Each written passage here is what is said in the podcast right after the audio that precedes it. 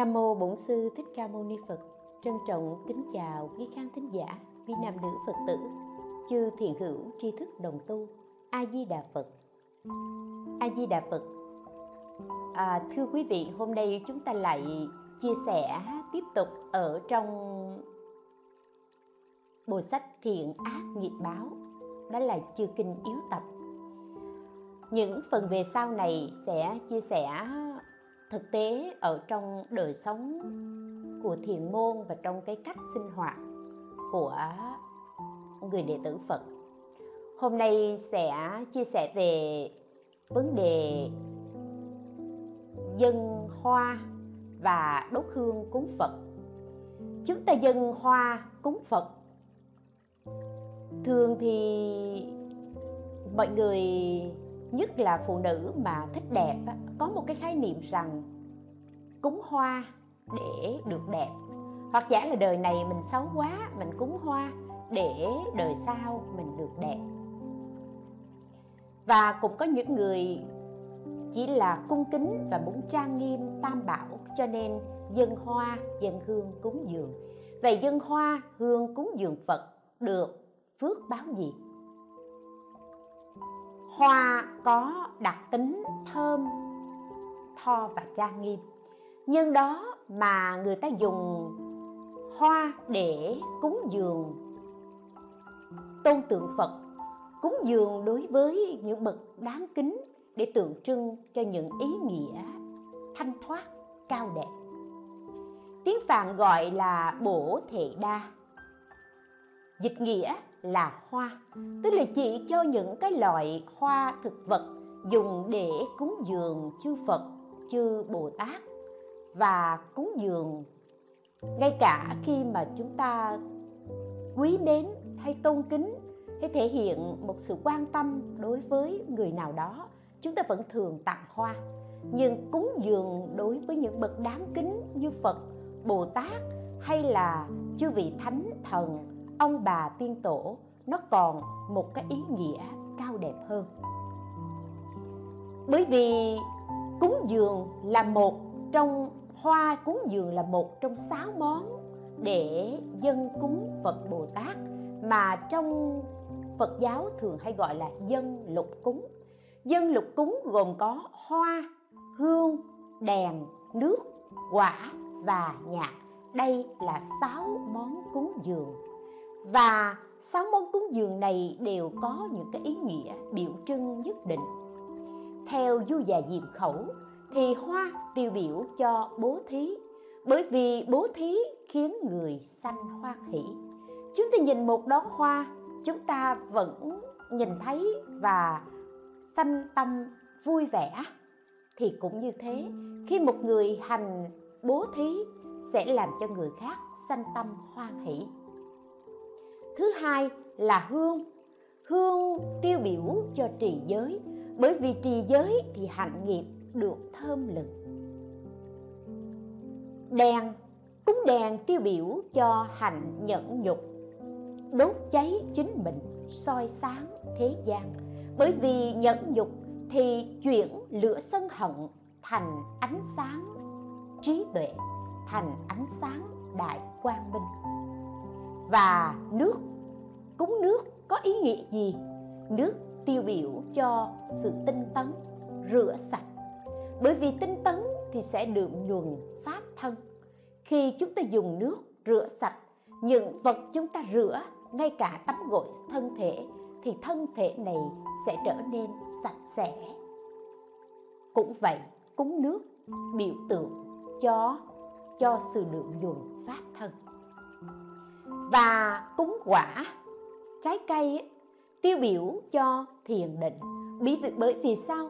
Vì thiền định thì thành tựu được quả vị phật quả vị giải thoát.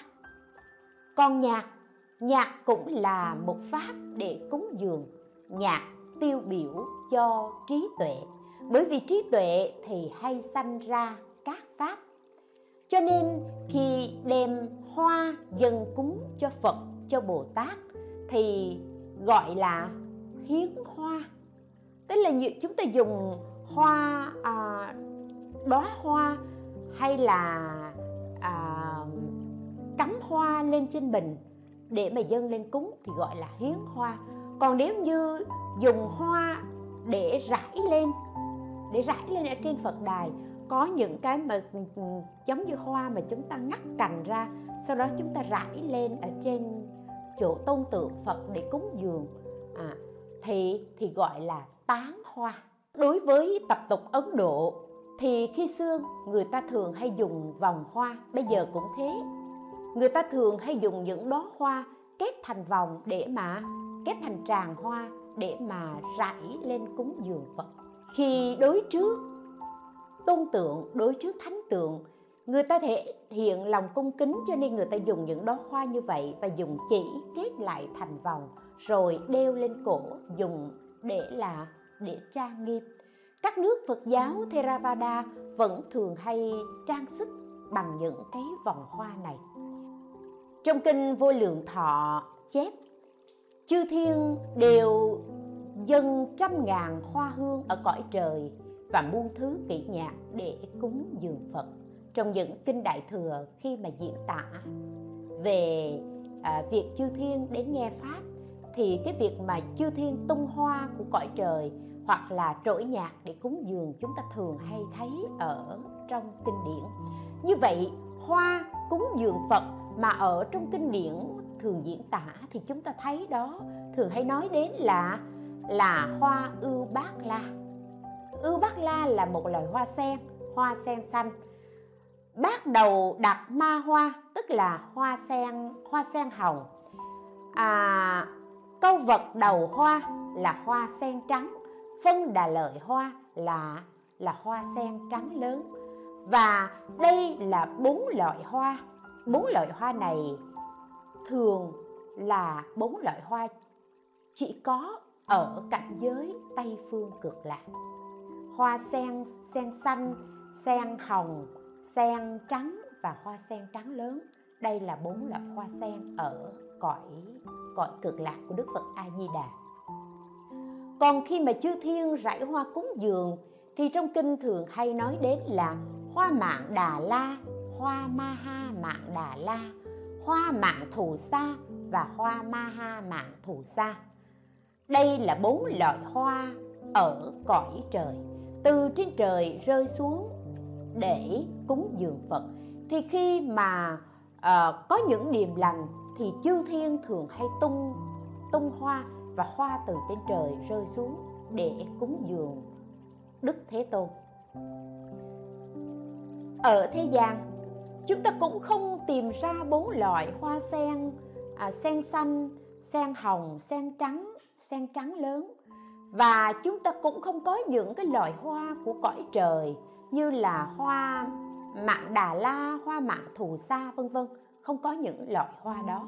Vậy thì ở thế gian chúng ta dùng hoa để cúng dường bằng những cái loại hoa mà chúng ta cảm thấy là hoa đẹp, hoa quý. Mà nói chung là những, chẳng những là hoa mà ngay cả lá, ngay cả cây. Ví dụ như lá giống như là cành liễu, như cây bá diệp, như trúc, vân vân những loại lá này vẫn có thể cúng dường được. Và những loại hoa, chẳng hạn như hoa lan, hoa sen, hoa cúc, nói chung, những loại hoa này đều có thể cúng dường được. Nhưng quý vị phải biết, có những loại không nên cúng dường. Tại sao không nên cúng dường? Đây là những cái loại hoa mà không có mùi thơm, có những phát ra những mùi hôi thì không được cúng dường. Và những loại hoa mà cái cây nó có quá nhiều gai, hay là hoa đó có những vị đắng, và những cái loại hoa không có tên, hoa không có tên thì chúng ta gọi là hoa dại, những hoa này đều không nên cúng dường phật. Tại vì sao? Bởi vì cúng dường là thể hiện sự sự tôn kính sự quý trọng, sự khát ngưỡng. Và hoa nó thể hiện cho cho cái đẹp. Cho nên khi mà chúng ta chọn một cái cái cái lẵng hoa, một bó hoa đẹp nhất, quý giá nhất, chúng ta cúng dường phật, hay là chúng ta tặng một lẵng hoa để cho chúng ta tặng ai đó, chọn một lẵng hoa để tặng ai đó, thì chúng ta cũng sẽ tùy theo đối tượng. Nếu như cái đối tượng đó chúng ta hết bậc tôn kính hoặc giả là ở thế gian, cái đối tượng đó là cái người mà, gọi là, đạo cao đức trọng. Chúng ta không thể mang những cái hoa gì đó bình thường đến cúng đến cúng dường hay là để đến tặng, huống chi là phật hay bồ tát. Cho nên là chúng ta nên nhớ, nhất là những loại hoa dại, những cái loại hoa mà không có mùi thơm. Thậm chí cái hoa đó nó có đẹp đi chăng nữa, nhưng nó có mùi hôi thì tuyệt đối không được cúng dường vật. Đây là biểu thị cung kính. Hiện tại ở các chùa, từ viện, ngoài việc chân hoa tươi để cúng Phật, thì người ta còn trang trí bằng cách là dùng giấy, lụa để thắt ra những cái hoa hay là những quả cầu, những cái nơ, vân vân để trang trí, làm trang nghiêm uh, nơi Phật điện. Đây là thể hiện cái sự kiền thành của người người cắm hoa người hiến cúng. Và tất cả những điều đây những điều mà để thể hiện sự kiền thành cung kính đó đều mang lại cái kết quả tốt đẹp phước báo trang nghiêm ở hiện tại và tự và vị lai. Thì nói đến cái việc mà cúng hoa à, à, cúng giấy hay là lụa để để thắt cầu thắt nơ vân vân thì chúng tôi cũng nói rộng hơn một chút nữa là hoa giả hoa khô.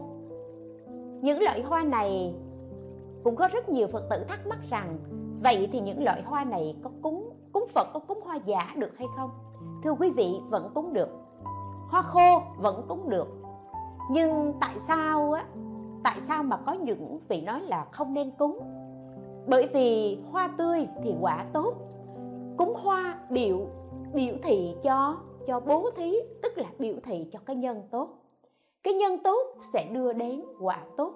Nếu như chúng ta dùng hoa giả để chúng ta cắm lên và cúng dường, trang nghiêm nơi thờ tự, điều này điều này rất tốt. Nhưng cái tệ ở chỗ hoa giả là có những người khi mà cúng bình hoa, chuyện này ít xảy ra ở chùa, mà thường hay xảy ra ở tư gia. Tức là cắm một cái bình hoa giả lên trên bàn thờ rồi, thì từ đầu năm cho đến cuối năm không hề đá động gì tới nó cả. Và cứ như thế, bụi thời gian nó bám vào, dáng nhẹ nó bám vào, vân vân. Và nó làm cho, nó làm cho dơ bẩn, nó làm cho mất trang nghiêm ở chỗ thờ tự. Đây là việc không nên. Chứ còn nếu như chúng ta cúng hoa mà, hoa nó héo xong rồi nhìn cái bình hoa héo ở trên trên bàn hoặc thậm chí là khi nó héo mà nếu mà trưng bằng bình nước thì thậm chí là nó có thể nó bốc mùi nó hôi. À, và khi thấy hoa héo thì người ta liền bỏ xuống. Còn bình hoa giả thì lúc nào cũng thấy nó tươi cả cho nên là không đá động gì tới nó cả. Vì vậy việc cúng hoa giả hay cúng hoa khô vẫn cúng được. Tuy nhiên cái phước đức ở chỗ là là chúng ta phải chăm nhân cái chúng ta khi gieo xuống một hạt giống chúng ta phải biết chăm sóc cái hạt giống đó. Cái hạt nhân đó khi bắt đầu nó chuyển mình khi nó bắt đầu nó nảy mầm thì chúng ta cũng phải chăm phải tưới phải làm cỏ vân vân. Hoa giả hay hoa khô cũng vậy. Khi chúng ta cắm lên để dâng lên để cúng dường thì chúng ta cũng phải chăm. À, chúng ta cũng phải sửa sang làm sao chứ không phải tại vì nó giả tại vì nó khô. Cho nên cứ để hoài nó không héo rồi cứ để cho cho cho bụi bám để cho dáng nhện bám vào đó thì nó mất đi cái sự trang nghiêm và cái sự thành kính của người dân cúng không còn nữa. Chứ cúng vẫn được và vẫn có phước báo tốt. Ở chùa vẫn thường hay như là cũng tùy theo điều kiện của mỗi chùa. Chẳng hạn như là ở chùa Di Đà thì còn tùy thuộc việc cúng hoa còn tùy thuộc vào rất là nhiều thực tế là còn tùy thuộc rất là nhiều vào kinh tế của chùa nữa. Vì vậy là ở chùa vẫn thường, mỗi tuần vẫn thường cắm hoa cúng phật, nhưng mà là gì? Sẽ chen vào giữa hoa hoa giả và hoa thật. Sẽ chen lẫn như vậy để làm gì? Khi cắm lên một bình hoa nhìn rất là đẹp, nhìn rất là là nhẹ nhàng, trang nghiêm.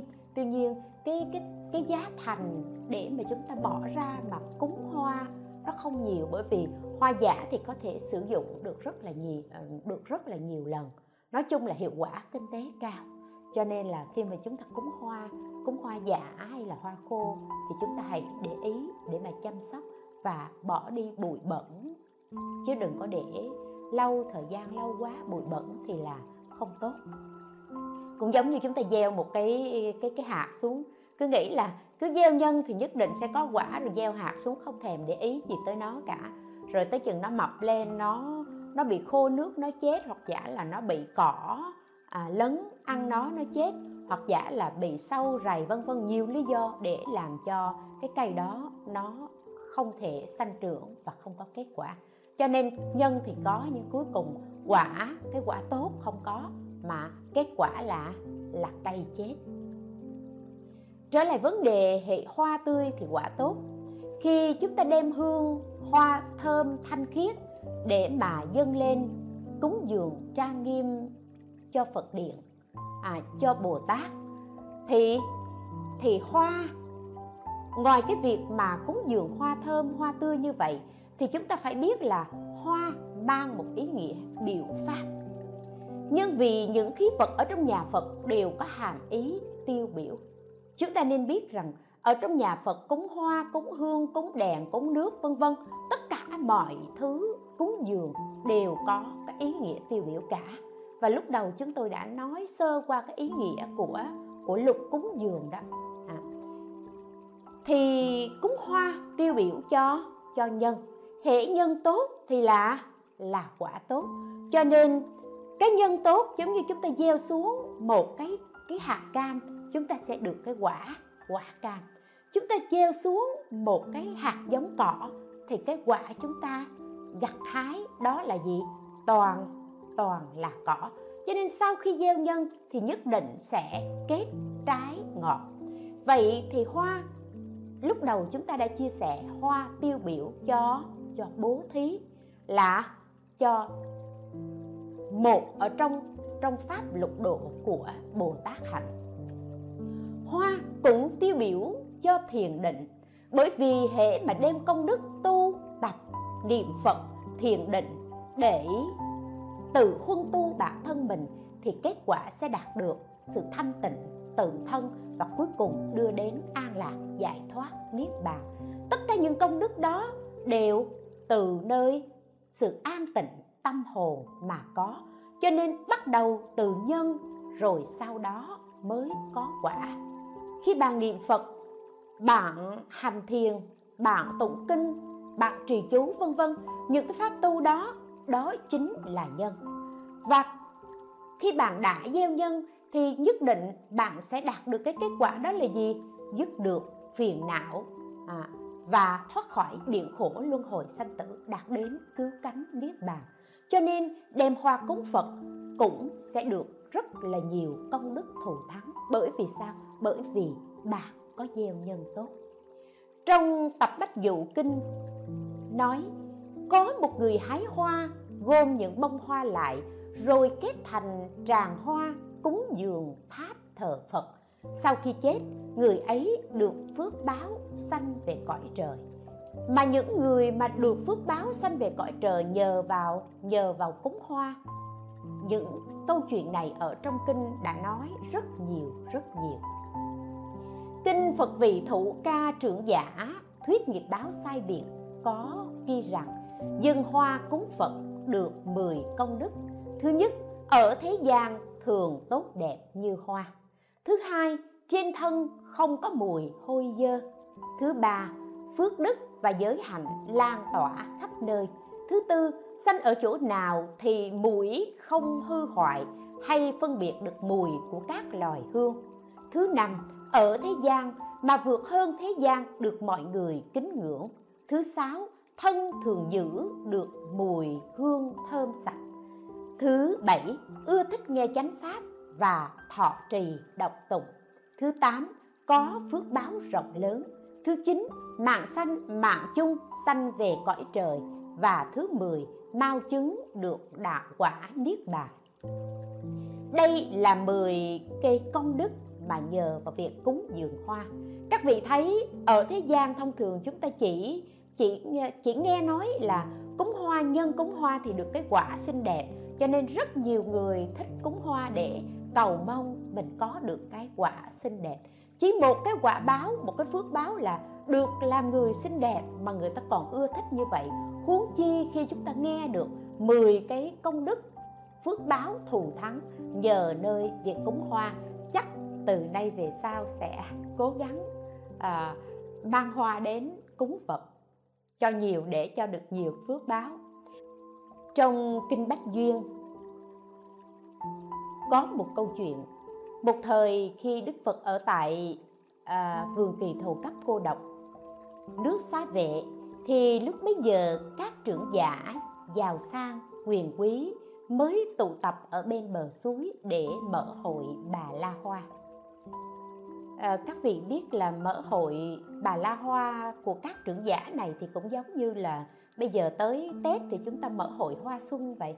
Thì ừ, dùng những loại hoa tập hợp lại những loại hoa để mà để mà mà trang trí để mà triển lãm để cho mọi người đến đó vui chơi.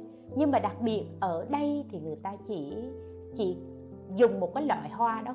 Đặc biệt ở trong cái cái hội này đó là hoa bà la và họ khi họ vui chơi như vậy thì họ sai những người người làm của họ vào trong rừng hái hoa bà la về để kết thành tràng hoa. À, thì trong những người mà sai đi hái hoa đó thì khi mà người ta mang cái hoa bà la này được hái từ trên rừng về thì đang đi ở trên đường như vậy họ lại nhìn thấy Đức Thế Tôn khi họ nhìn thấy Đức Thế Tôn có đầy đủ 32 tướng quý và 80 vẻ đẹp, như thế họ sanh tâm hoan hỷ vô cùng và họ đã đến cúi đầu lễ dưới chân Đức Phật và tung hoa lên cúng dường.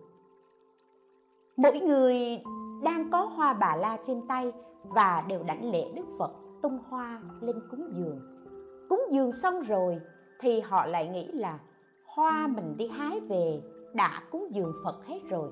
Bây giờ đâu có hoa nữa để mà mang về, cho nên họ lại quay trở lại vào rừng để hái hoa thì khi vị này leo lên cây định hái hoa thì chẳng may cái cây cành cây này bị gãy xuống và cái vị này đã không may rơi xuống đất qua đời khi cái người hái hoa này rơi xuống đất qua đời thì nhờ cái phước báo và cúng hoa cho Đức Phật, cúng hoa bà la cho Đức Phật mà người này liền được sanh lên cõi trời đau lợi.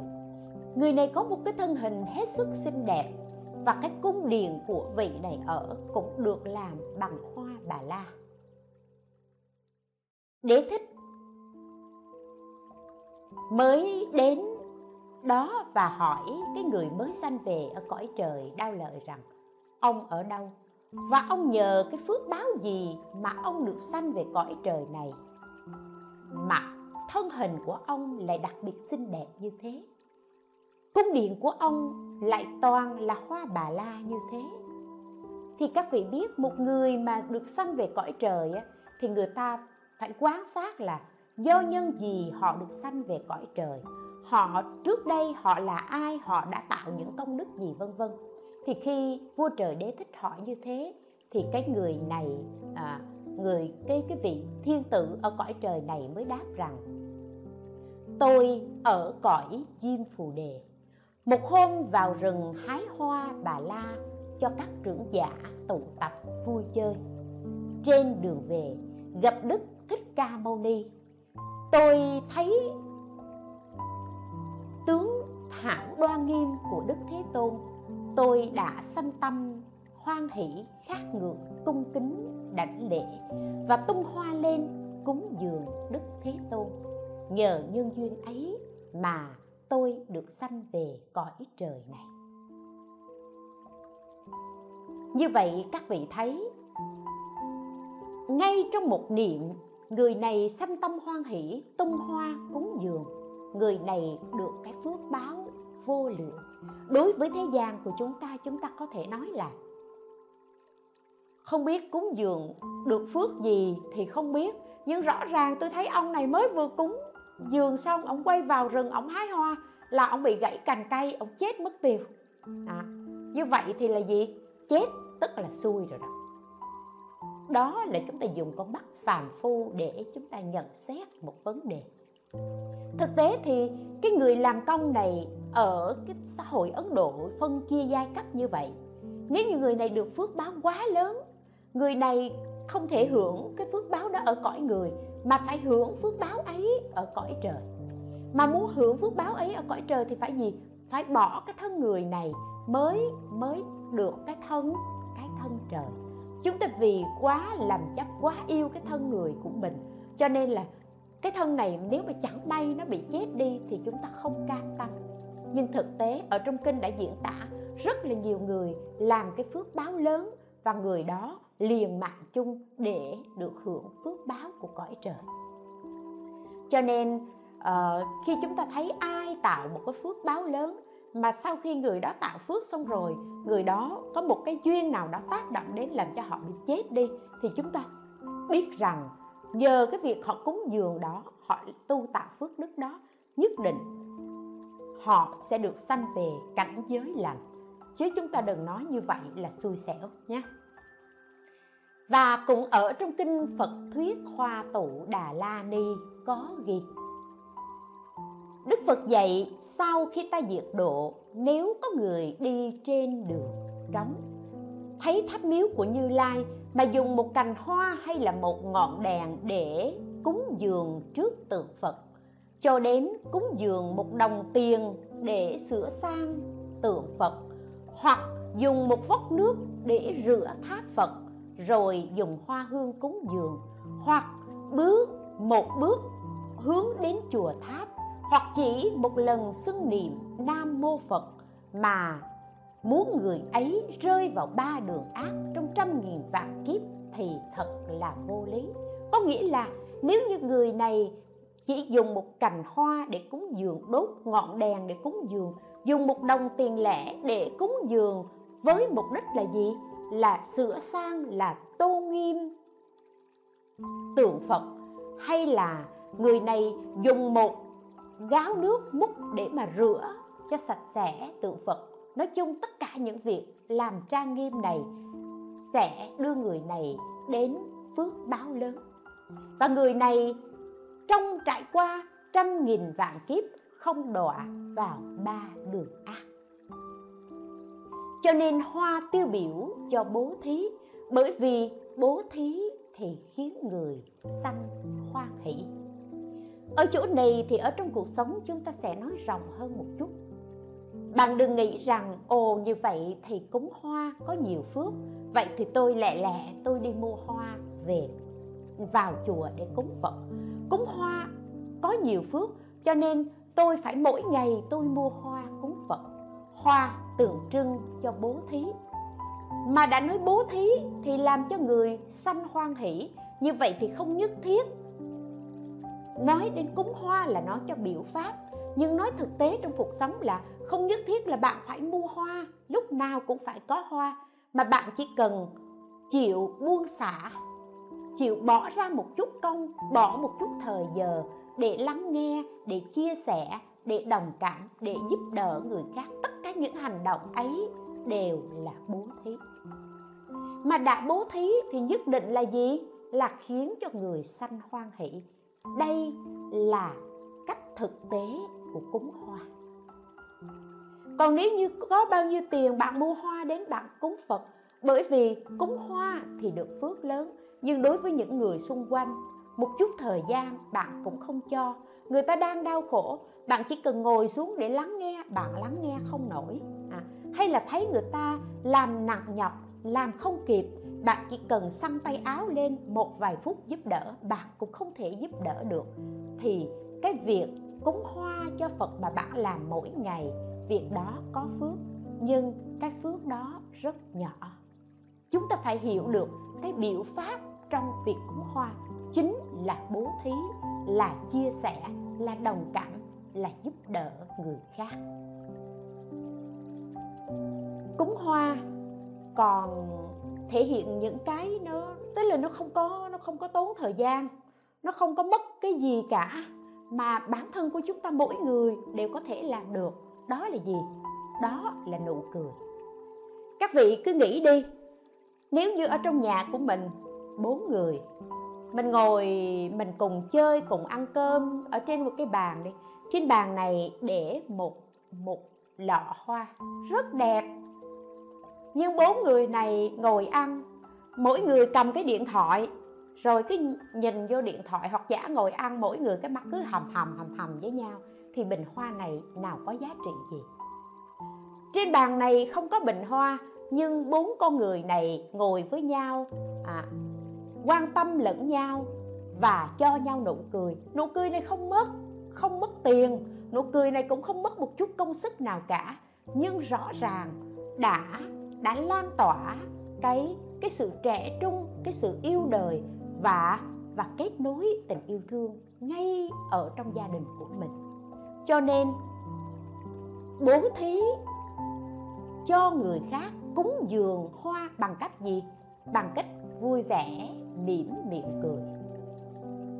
Nếu ở trong một cái bầu không khí nó hơi nặng nề và chúng ta nói một câu gì đó nó nhẹ nhàng, nó hài hước để cho mọi người có thể cười, thì tự nhiên cái bầu không khí nặng nề đó được phá tan đi rồi, tiếp theo nữa là gì? Cho người ta, cái niềm tin. Có những người người ta đang lo lắng, đang sợ hãi, đang bị mất niềm tin, thì thì mình mình có những lời động viên an ủi cho người ta cái niềm tin đó. Đây cũng gọi là thí hoa. Hoặc giả là bản thân chúng ta làm nên một tấm gương thân giáo, tức là làm gương mẫu làm gương mẫu, đây cũng là một cách thí hoa. Mà không phải tốn tiền mua hoa. Cho nên chúng ta phải hiểu ở ý nghĩa ở cái việc cúng hoa một cách rộng rãi hơn. Nếu như chúng ta dùng cái hoa bố thí này để mà để mà cúng dường, dùng cái hoa tươi tắn, hoa chia sẻ, vui vẻ này để mà mà cúng dường, mà bố thí thì nhất định hoa này không héo. Hoa này không héo bởi vì tinh thần của chúng ta lúc nào cũng vui vẻ, cũng lạc quan, cũng tích cực thì nhất định nó không héo. Không héo nhưng cần phải chăm hay không? Thưa quý vị, cần phải chăm. Bởi vì vườn tâm của chúng ta, mỗi khoảng khắc chúng ta đều phải biết chăm nó, đều phải quan tâm đến nó và phải biết rõ nó trong từng ý niệm trong từng sát na. À, cho nên cúng hoa là biểu pháp. Và khi chúng ta nhìn thấy bình hoa tươi như vậy thì chúng ta hiểu được rằng hệ hoa tươi thì quả tốt. Cũng thế trong gia đình êm ấm hạnh phúc vui vẻ à, thì cái quả đó là gì? Quả sẽ là quả hạnh phúc vững bền. Còn nếu như trong gia đình cứ lục đục không vui vẻ với nhau có những lời nói không dễ thương và không bao giờ ai đó chịu nở nụ cười với ai cả. Thì cái cái nhân như thế, cái quả sẽ là quả đổ vỡ, quả đau khổ. Cho nên việc cúng hoa ngoài cái cái cái phước đức là được sanh về cõi trời, được sanh về những cảnh giới an lành, thì cúng hoa là một cái nhân để gieo bố thí, là một pháp tu của lục độ vạn hạnh, bồ tát đạo, mà mỗi người chúng ta đều có thể tu tập ở trong việc cúng hoa này. Vì vậy chúng ta nên tập cúng hoa mỗi giờ, mỗi khắc, mỗi lúc, mỗi nơi, mỗi đối tượng mà chúng ta có thể. Chứ đừng chờ, vậy hôm nay tôi vui lắm, bạn chờ tôi đi mua hoa về cúng. Không phải như vậy. Mà ngay lúc đó, ngay lúc chúng ta cho người khác niềm vui là ngay lúc đó chúng ta đã cúng dường hoa rồi. Phật. Có phật quá khứ phật hiện tại và và phật tương lai. Khi chúng ta giữ người với người tiếp xúc với nhau qua lại với nhau đồng nghiệp với đồng nghiệp anh em bằng hữu với nhau những đối tượng chúng ta tiếp xúc đó là những vị phật tương lai và chúng ta cho họ niềm vui cho họ, họ hạnh phúc cho họ sự chia sẻ, sự cảm thông là chúng ta đang cúng dường hoa cho phật tương lai đó các vị tiếp theo, phần cúng hoa là cúng hương. Khi chúng ta đến chùa thì nhất định là chúng ta sẽ có đốt hương cúng dường. Không những gì ở chùa mà ở nhà cũng vậy. Có những người tập được một cái thói quen rất tốt, đó là buổi sáng thức dậy, tắm rửa xong dân hương cúng dường phật, dân hương cúng dường cho ông bà tiên tổ sau đó đi làm. Đi làm về mọi thứ xong rồi, lại dân hương cúng dường. Đây là đây là một thói quen rất tốt. Thì hương gồm có hương bôi, hương đốt, hương bột. À bây giờ chúng ta thường hay dùng những cái hương cây hay là những cái cục đó, gọi là hương đốt. Có loại hương bột hương bột như là mình đốt trầm và có những cái loại hương bôi hương uh, như nó bằng nước hay là người ta có thể xịt lên để mà để mà cúng dường. Đó là là hương bôi. Tất cả những cái loại mà phát ra mùi thơm đều có thể cúng dường được. Hương tiêu biểu cho trì giới. Bởi vì trì giới thì thì hạnh nghiệp được thơm lừng giới là là hàng rào, là giới hạn không được vượt qua. Cho nên cái người trì giới là cái người biết giữ mình, biết nghiêm tịnh, tự đoan nghiêm thân của mình, để cho mình không vượt, không vi phạm những cái khuôn phép, đạo đức hay là không vi phạm pháp luật, vân vân. Thì cái việc mà giữ mình không vượt qua, không vi phạm đó là tự mình tỏa ra cái hương thơm của, gọi là hương thơm giới đức hương thơm đức hạnh. Và dùng hương này, dùng hương thơm này để để cúng dường phật. Hương đốt, hương bôi, hương bột, vân vân, đó là biểu pháp. Và chúng ta dùng biểu pháp này, chúng ta phải hiểu cái chân chánh cúng dường chính là hương giới, hương định, hương tuệ, hương giải thoát và giải thoát tri kiến chính vì vậy, dùng hương đốt, hương bôi, hương bột để cúng dường. Khi chúng ta dùng cái biểu pháp này thì chúng ta phải biết rằng tất cả những cái hương mà khi chúng ta đã cúng dường dùng là biểu pháp để tự răng nhắc mình thì chúng ta sẽ nhớ bắt đầu từ khi chúng ta cắm một cây hương. Đốt một cây hương, cắm lên trên lư hương để cúng dường. Phải thể hiện tất cả sự thành kính và đoan chánh định tĩnh có những người cắm hương cắm một cây cắm ba cây, thậm chí cắm cả bó hương. Nhưng ở đây không có sự đoan nghiêm, không có sự định tĩnh và không có sự thành kính. Có những người cắm cây hương lên, cây hương nằm nghiêng, nằm ngã. Có những người cắm cây hương lên đi từ bên ngoài vào, bước một chân trước, chân sau, cắm lên thêm một cái bụp. Nói xin lỗi chứ chẳng khác nào chúng ta dùng một cái cái cái cái ly đã đã đã xong rồi, chúng ta đem tới ở ngay sọt rác cũng vẫn, chân trước, chân sau dục vào một cái bụp. Cho nên, khi chúng ta đối trước tôn tượng, đối trước bàn thờ, đối trước những cái bậc tôn kính, để chúng ta cắm một cây hương cúng dường thì chúng ta phải thật là đoan chánh. Cắm cây hương đó, cây hương đó phải ngay thẳng ngay thẳng để làm gì? Cái sự ngay thẳng đó biểu thị tâm thành kính của bạn. Và trong cái khoảng khắc bạn cắm hương đó, bạn đặt hết tất cả tâm thành của mình vào đó, nhất định sẽ sanh ra ra sự định tĩnh từ nơi giới mà mà sanh định. Cho nên khi chúng ta đốt hương cắm hương cúng phật cũng không nên đốt nhiều. Tâm thành một cây là đủ một nén hương là đủ. Có những người nói là đốt hương phải ba nén phật pháp tăng. À, hay là thể hiện cái sự chí thành đó bằng quá khứ, hiện tại, vị lai? Nói chung là phải ba. Điều này cũng đúng. Trong giáo pháp phật, tất cả pháp đều là bất định pháp.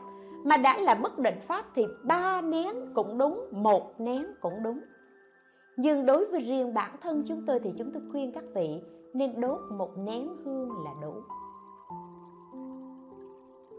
Tại vì nếu như ở trong nhà chúng ta thờ nhiều bát hương. Chỉ cần ba bát hương thôi mà bạn đốt mỗi mỗi bát hương ba cây, ba bát hương chín cây là bạn hết khói, là đủ mệt rồi.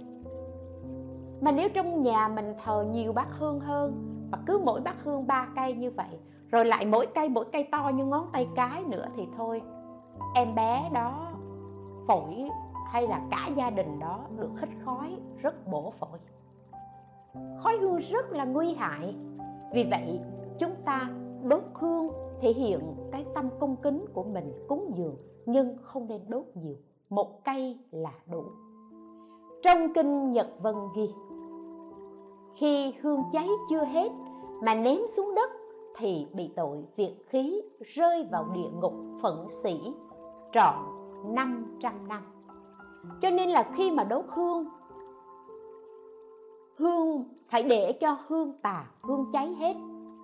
Và việc này các vị sẽ sẽ đặt ra một cái cái cái cái câu hỏi là như vậy thì những người đặc biệt là ở chùa, ở đền, ở những chỗ, những cái khu thờ tự đó và những người mà làm hương đăng đây là những người chuyên môn rút hương.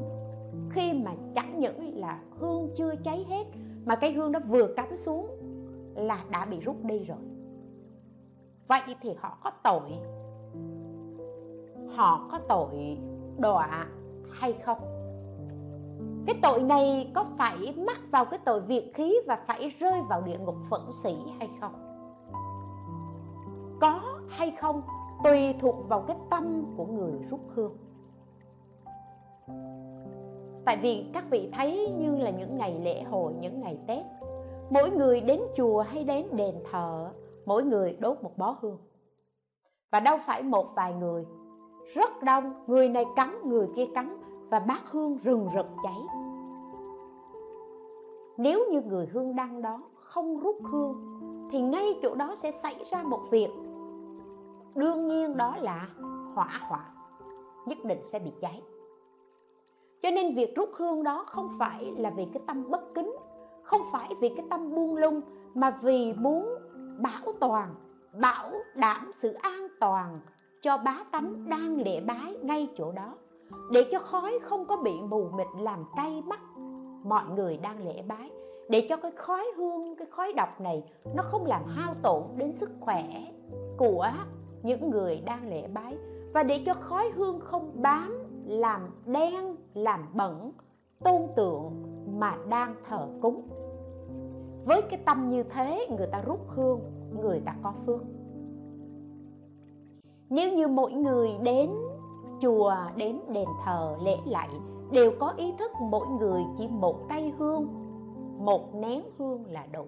Và một nén hương đó được cắm ngay ngay ngắn, thì thật ra nó sẽ không tạo ra một cái sự mà gọi là nhìn thấy có có vẻ không được trang nghiêm ở trong lò hương mỗi người chĩa theo một kiểu khác nhau. Và chính vì vậy cây trước cây sau cây ngắn cây dài những cây hương như vậy cháy lẫn nhau gây ra cái sự mất an toàn dẫn đến hỏa hoạn rất cao. Cho nên là à, một lời khuyên chân thành là nếu như quý vị đi vào chùa lễ phật à, hay là nhất là đi đến đền các vị lễ thánh nếu như thấy người ta đã đốt hương rồi các vị tốt hơn hết không nên đốt thêm nữa. Các vị chỉ cần thành tâm lễ lại là được rồi. Còn nếu như có đốt hương thì các vị cũng chỉ đốt một nén hương là đủ rồi. Sau này có nhiều ngôi chùa người ta không có cho đốt hương ở trong chánh điện bởi vì uh, vì nhiều lý do. Và cái một cái lý do ngoài cái việc mà mà gây nên cháy hay là là là không có an toàn về sức khỏe thì nó còn, cái việc nó ảnh hưởng đến những cái kiến trúc của tôn tượng hay là những cái kiến trúc ở trong cái khung, khuôn viên của chánh điện.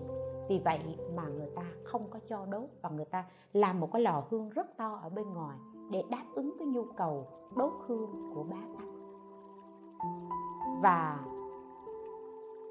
thực tế thì nếu như chúng ta đốt hương nhiều quá, sẽ dẫn đến lỗi lầm. Và thậm chí có những người đốt hương không phải vì lòng thành, mà đốt hương vì tham. Đem vào chùa một bó hương. Đây là bó hương của tôi. Và đã đốt hết một bó hương lên rực cháy như vậy, cắm hết lên, tôi cúng bó hương của tôi.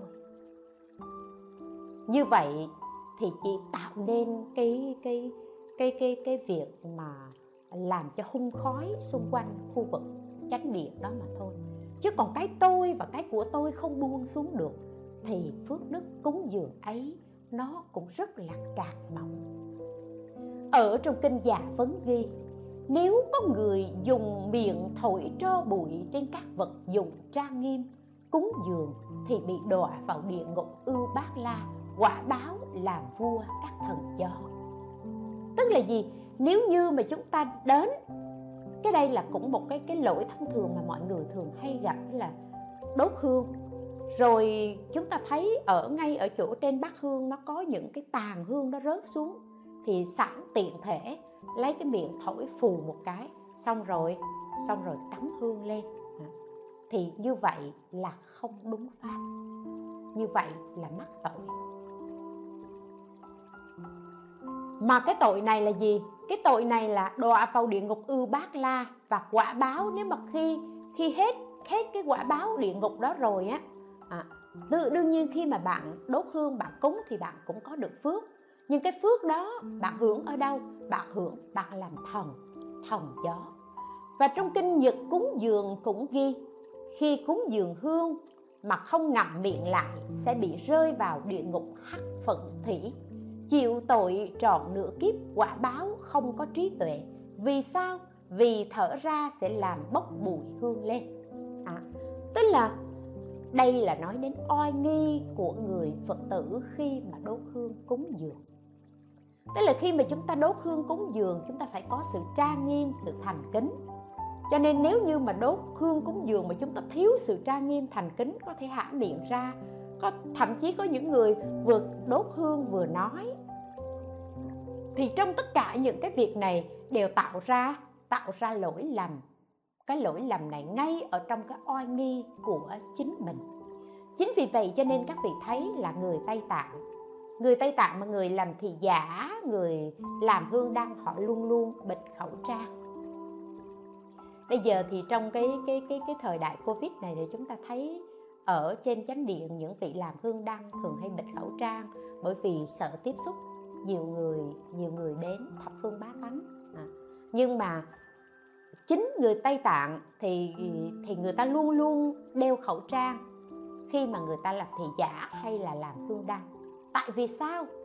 Tại vì khi làm thị giả, mình sẽ gần gũi với vị thầy. Khi mình nói, hơi miệng của mình không bay vào, không không bay vào cái cái cái vị thầy mà mình đang nói chuyện. Hoặc giả là khi làm hương đăng thì hơi miệng của mình hay hoặc là khi nước miếng của mình nói chung vân vân sẽ sẽ không làm không bay vào những cái nơi tôn tượng trang nghiêm như thế để họ giữ gìn phước đức của chính họ.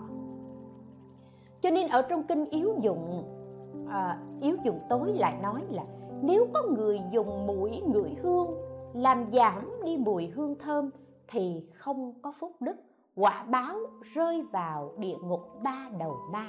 Đến đời vị lai thì tỷ căn không thưởng thức được hương thơm.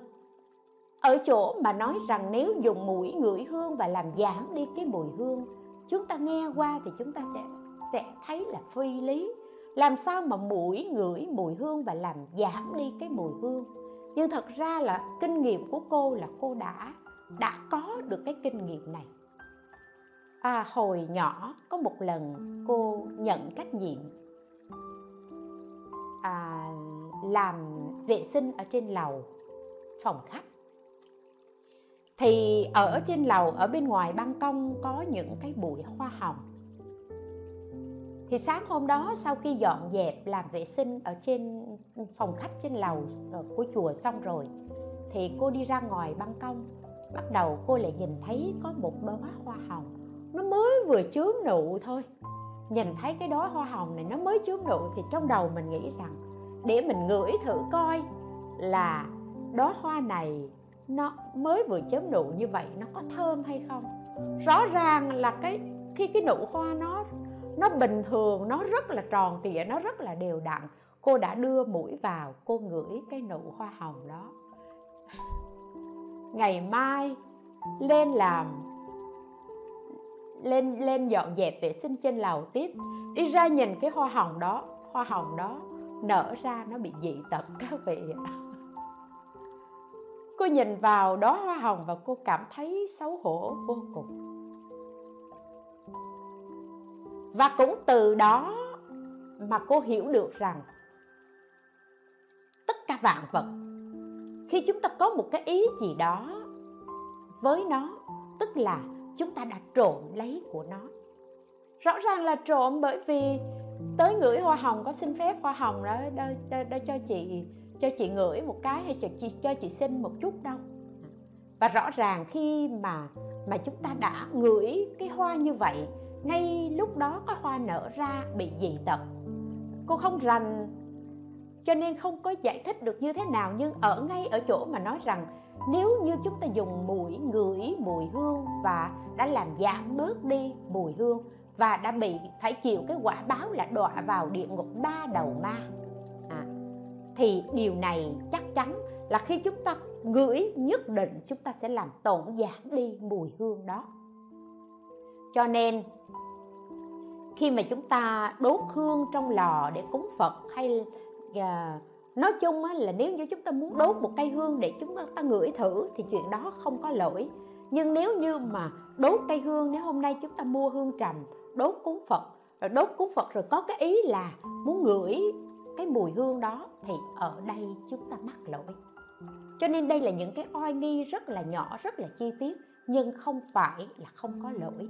Mà người phật tử chúng ta, ở trong cái việc hương đăng, hương hoa cúng phật này, chúng ta phải để ý và những cái này là những cái thường thức căn bản nhất mà chúng ta phải biết để làm gì? Để giúp cho mình tăng phước và tránh đi những lỗi lầm.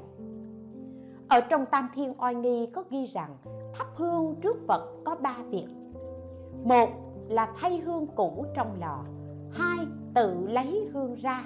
Ba, nên chia cho người. Nói về lò hương cũng có ba việc. Một là trước nên đổ tro cũ gom hương trong lò để qua một bên. Hai là lau lò hương cho sạch rồi mới thắp hương, lại lấy hương cũ cắm vào. Ba là khi hương đang cháy không được thổi tắt. Đây là những cái việc cần biết khi mà chúng ta đốt hương cúng phật.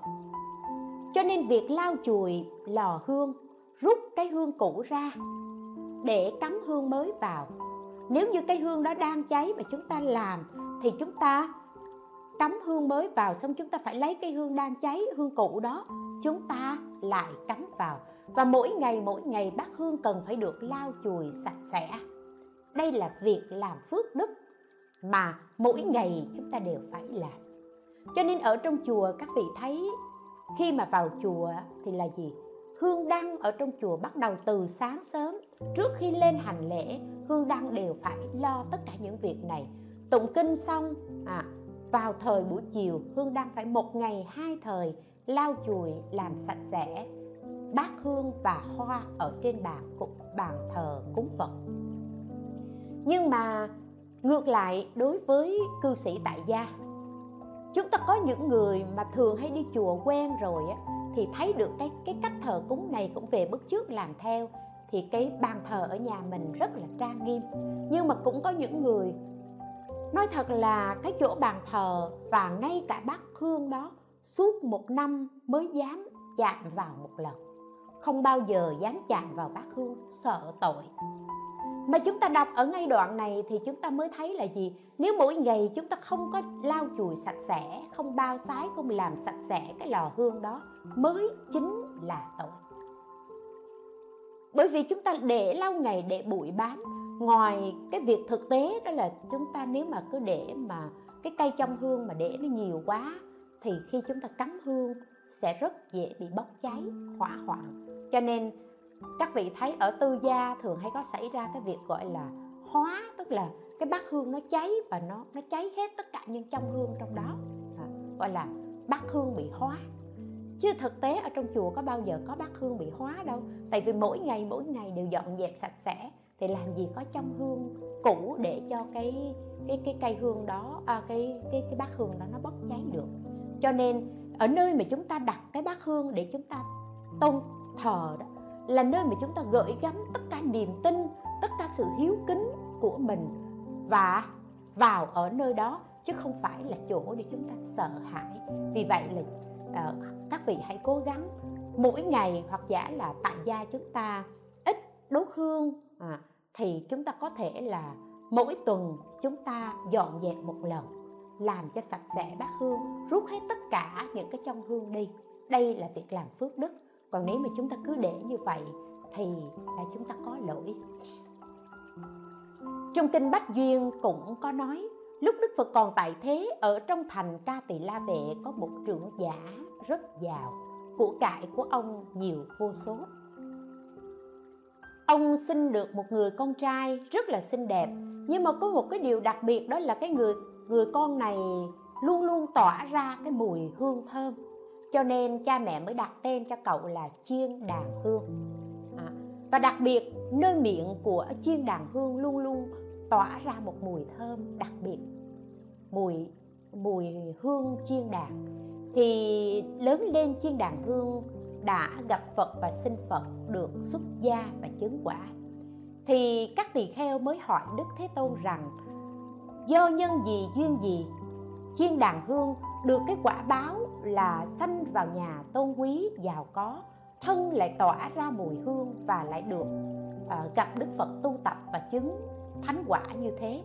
Thì Đức Phật mới bảo với các tỳ kheo thở quá khứ trải qua 91 kiếp lúc bấy giờ có Đức Phật Tỳ Bà Thi nhập Niết Bàn, tức là vào thời Đức Phật Tỳ Bà Thi ra đời và Đức Phật Tỳ Bà Thi nhập Niết Bàn, thì có một ông vua tên là Bàn Đầu Mạc Đế.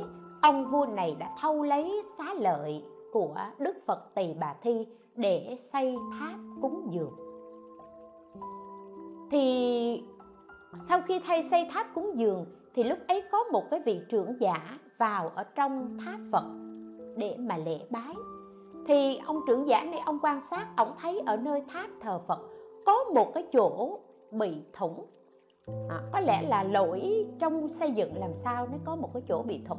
Thì ông trưởng giả này ông mới liền lấy đất ông mới trộn à, đất buồn ông mới trộn với lại cái cái cái bột hương chiên đàn. Ông nhồi lên và ông đã đã trét lên ở chỗ cái lỗ thủng đó để mà để mà che đi cái lỗ thủng ở nơi tháp thờ Phật. Và nhờ cái việc mà dùng đất và trộn với hương bột chiên đàn để mà trét ở trên cái lỗ thủng của tháp Phật như thế, mà từ đó về sau trải qua 91 kiếp, ông này không bị đọa vào ba đường ác. Và khi sanh ra bất cứ nơi nào thì trên thân của ông thường tỏa ra mùi thơm của của hương chiên đàn và cuối cùng, đến kiếp thứ 91 thì vị này gặp được Phật. Và xuất gia chứng quả, đó chính là chiên đàn hương. Vậy thì ngay cái chỗ mà dùng hương cúng dường này á, chúng ta thấy ngoài cái việc đốt hương, thì hương cũng chính là biểu pháp hương thể hiện cho việc tu giới. Mà tu giới ở đây là tu cái miệng chứ không phải ở đâu xa cả chúng ta nghe trong kinh nói, hương của các loài hoa không thể bay ngược gió, hương người đức hạnh đó ngược gió bay muôn phương à.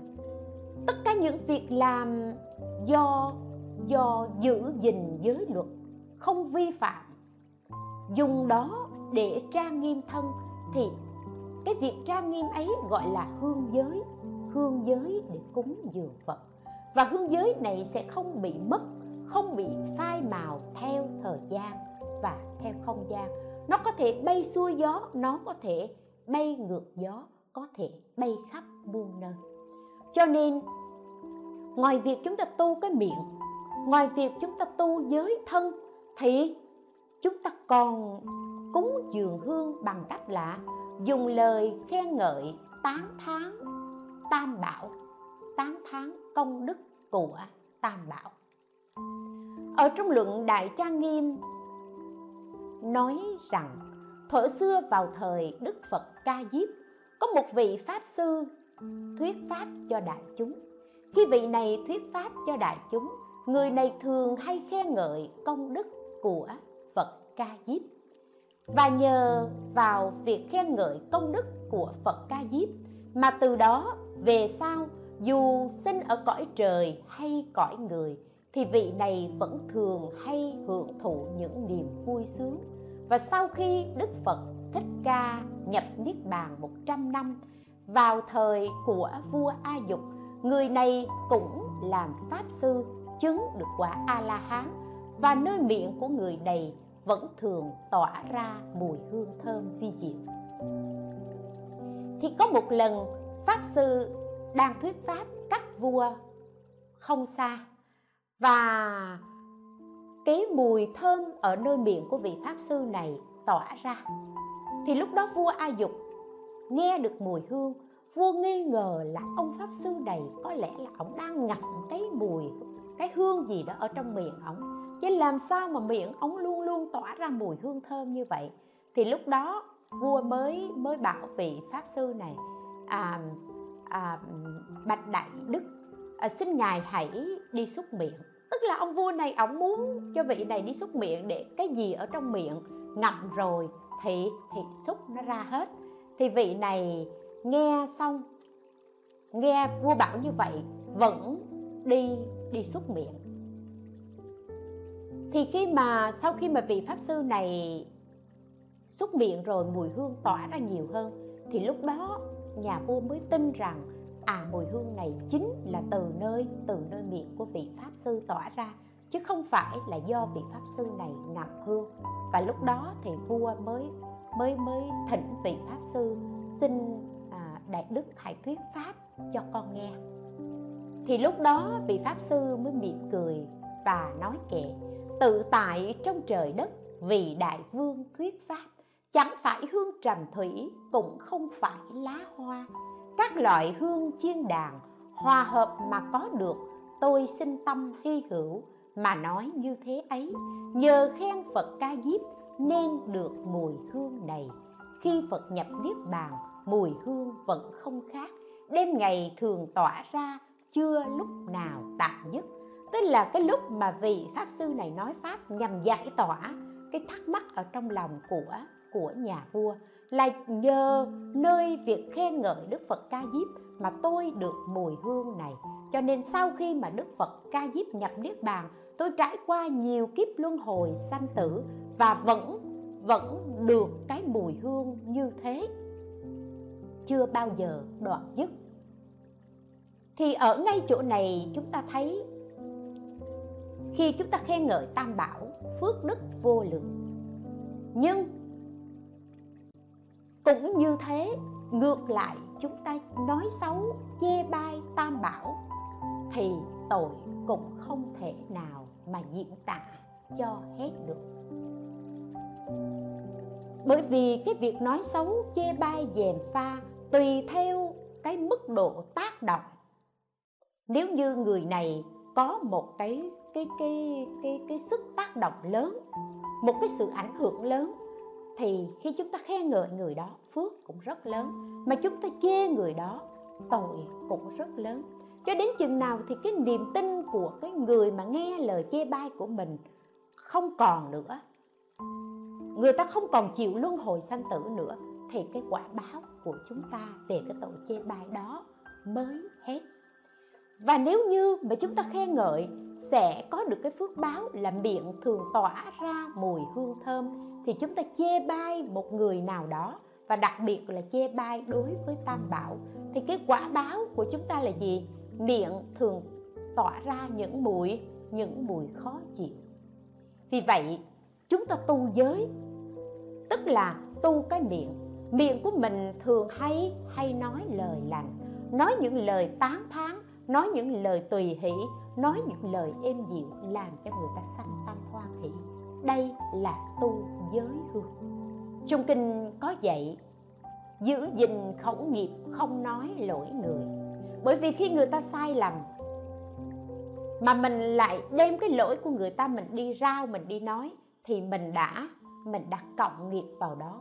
Cũng giống như chúng ta hệ mà chúng ta gần gũi, thân cận và thường tiếp xúc với với những cái vật có mùi hôi như chúng ta vào chợ cá đi thì nhất định thì chúng ta sẽ bị ảnh hưởng bởi cái mùi hôi tanh của cá.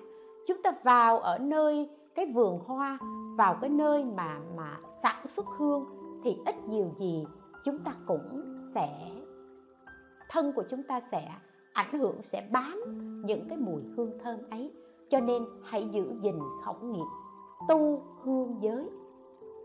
Đừng nói lỗi người, phải giữ gìn thân nghiệp đừng có thấy người ta vi phạm những oai nghi, rồi miệng mình nói, và cuối cùng thân của mình cũng vi phạm những oai nghi. Và đặc biệt phải giữ gìn ý nghiệp chớ để mình vi phạm những ác pháp. Giữ gìn thân khẩu ý như thế, tức là dùng hương giới để cúng dường phật. Và nhờ nơi giới mà sanh định, nhờ nơi định mà mà có trí tuệ. Cho nên việc cúng hoa cúng hương dân hoa hương cúng dường tam bảo được phước đức vô lượng như thế. Và những gì những cái kiến thức căn bản mà chúng ta cần phải biết chúng tôi đã chia sẻ với quý vị rồi. Thì mong là phật tử chúng ta hãy cố gắng à, mỗi ngày mỗi ngày mình phải biết cách cúng dường hoa hương đến tam bảo đến với những bậc đáng kính. Chẳng những bằng hương, hoa, vật lý, mà là phải bằng ngay cả hương, hoa, tâm đức, giới đức của chính mình để dâng lên cúng dường tam bảo. Nguyện tất cả những công đức thiện lành này, nguyện kết làm tràng hoa và hương thơm để cúng dường mười phương. Chư Phật và rộng khắp pháp giới chúng sanh, cầu nguyện cho tất cả các vị đều được ân triêm phước lạc nam mô phổ cúng dường bồ tát ma ha tát.